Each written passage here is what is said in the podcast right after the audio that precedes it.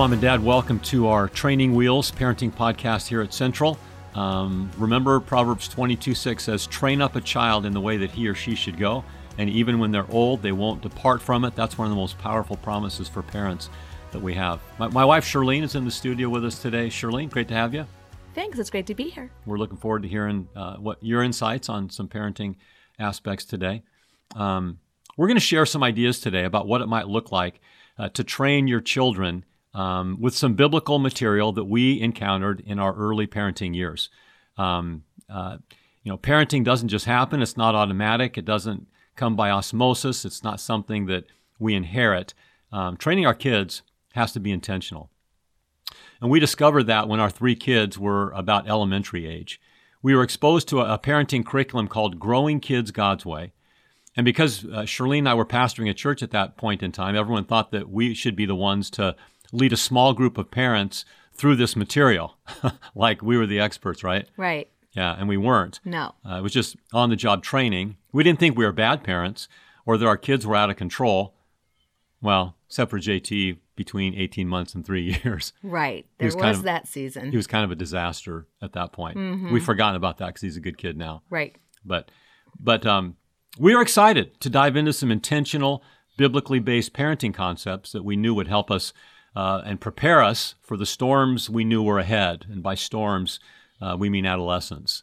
Uh, teen is a four letter word right. that many parents are dealing with right now. So, because of our kids' ages, um, it became almost comical to come home on Sunday nights after meeting with our parenting group. Our kids caught on pretty quickly that we they were the guinea pigs, and we were going to be implementing some of our new insights and learning on them. They were the targets and uh, they you know be thinking, you know, I wonder what mom and dad learned this week about how we're supposed to behave. Um, we were able to grow though uh, at that time in our parenting and our effectiveness mm-hmm. um, because some of these concepts um, and, and, biblical truths um, help to identify our, our role as parents. And we just want to share a few of those those insights and concepts that were among the most meaningful to us, and, and how they played out in our family. They were really ingrained uh, and hopefully effective in, in, our lives to the point that I think even our, our kids could probably give this podcast today. That's true. Because they know these, these principles and are using many of them on their kids. And one of the things we learned, Charlene, was the, the concept of the moral reason why behind disciplining our kids. And that was a new concept to us. And it was difficult at first for us to really dig in and understand it. But tell us a little bit about that concept of the moral reason why.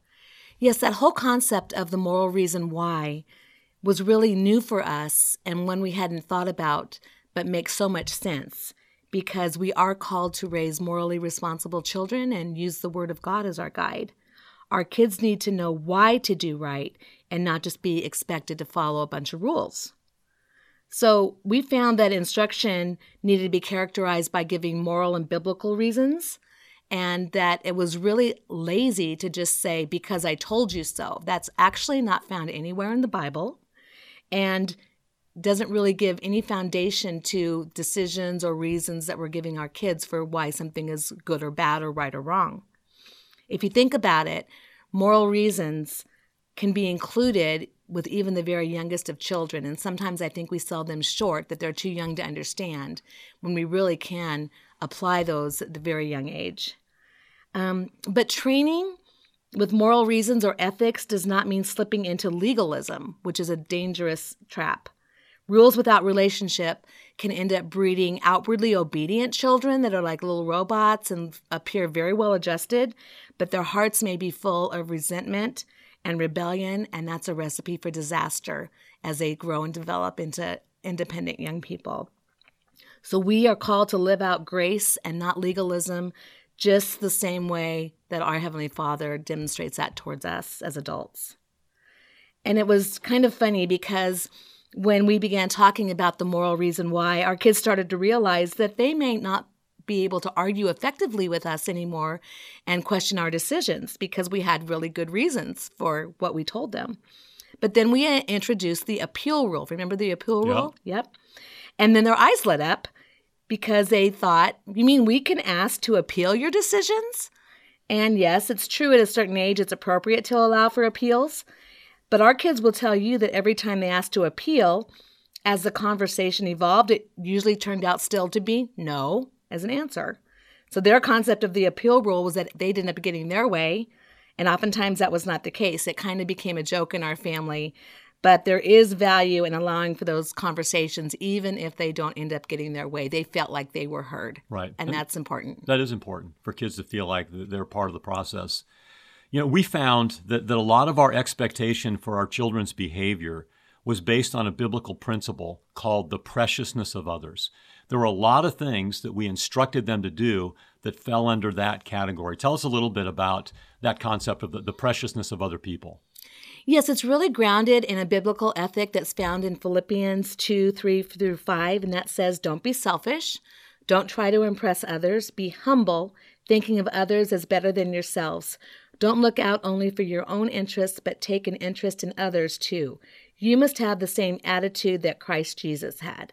And that's simple enough for really even the youngest of kids to understand those verses, the way those those um, words are shared and phrased by Paul in that letter. I think it's very um, a very great foundational scripture and ethic for kids to understand how to live with the preciousness of others in mind. Um, so it's important that we teach our kids that their behavior towards others is based on how precious others are to God not whether or not people deserve it or act kindly toward us or even acknowledge us. This is the foundation, really, of respect respect toward authority, toward parents, toward peers, toward the elderly, and toward siblings.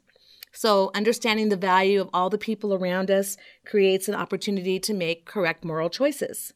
So, one great example and I think that many of us have dealt with this situation as parents over and over again. Our kids would run up to us when we were having a, a conversation with other adults, and they would want to interrupt us. And whether it's mom, mom, mom, or tugging on one of our body parts and being really annoying, and then creating this whole sense of this is really annoying at this point in time, and you're you're bothering me, kid, kind of thing. Right, and that and that they were the most important thing. Right, and their need was the most important thing in that moment. In that moment, no matter what else was going on, they did not consider the other people that were involved in this, their parents or the people we were talking to. Um, so we taught them to use what we call the interrupt rule. And what we would do is say, please come up to us and simply put your hand on our arm, one of our arms, and stand quietly until we turn and acknowledge you. And that way we'll know that you are there, that you have a need or a question that needs to be met, but we will turn and acknowledge you when the time's appropriate. But parents, you can't just ignore the kid in that situation either, because if they've demonstrated that respectful behavior, then you need to honor them and respect their preciousness also, and in a timely manner respond to them and turn to them and right. acknowledge that situation. That's a really good point because you're violating the very principle that you're trying to teach them if you ignore them. Right. Ignoring their value to God. And right. so at an appropriate moment in the conversation, you need to pause and politely ask the other adult or the other person mm-hmm. to wait yep. while you demonstrate the precious, preciousness to your own child. That's good. Exactly.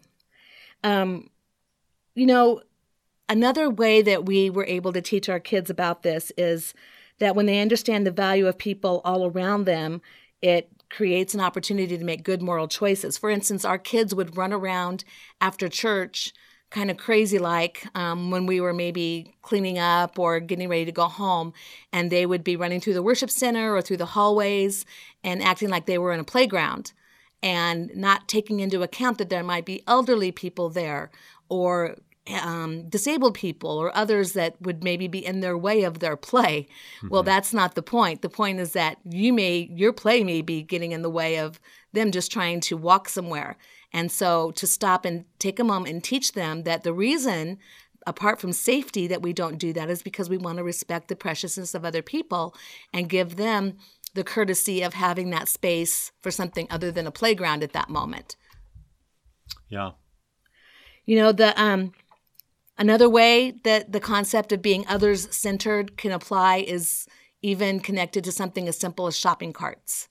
So I remember that we came home and it was like it was um talking about why putting our shopping cart away in a parking lot mattered because other people's cars and property needed to be respected. And so by simply putting away our shopping cart, we were showing value for the other people around us and not just worrying about our own convenience. Right.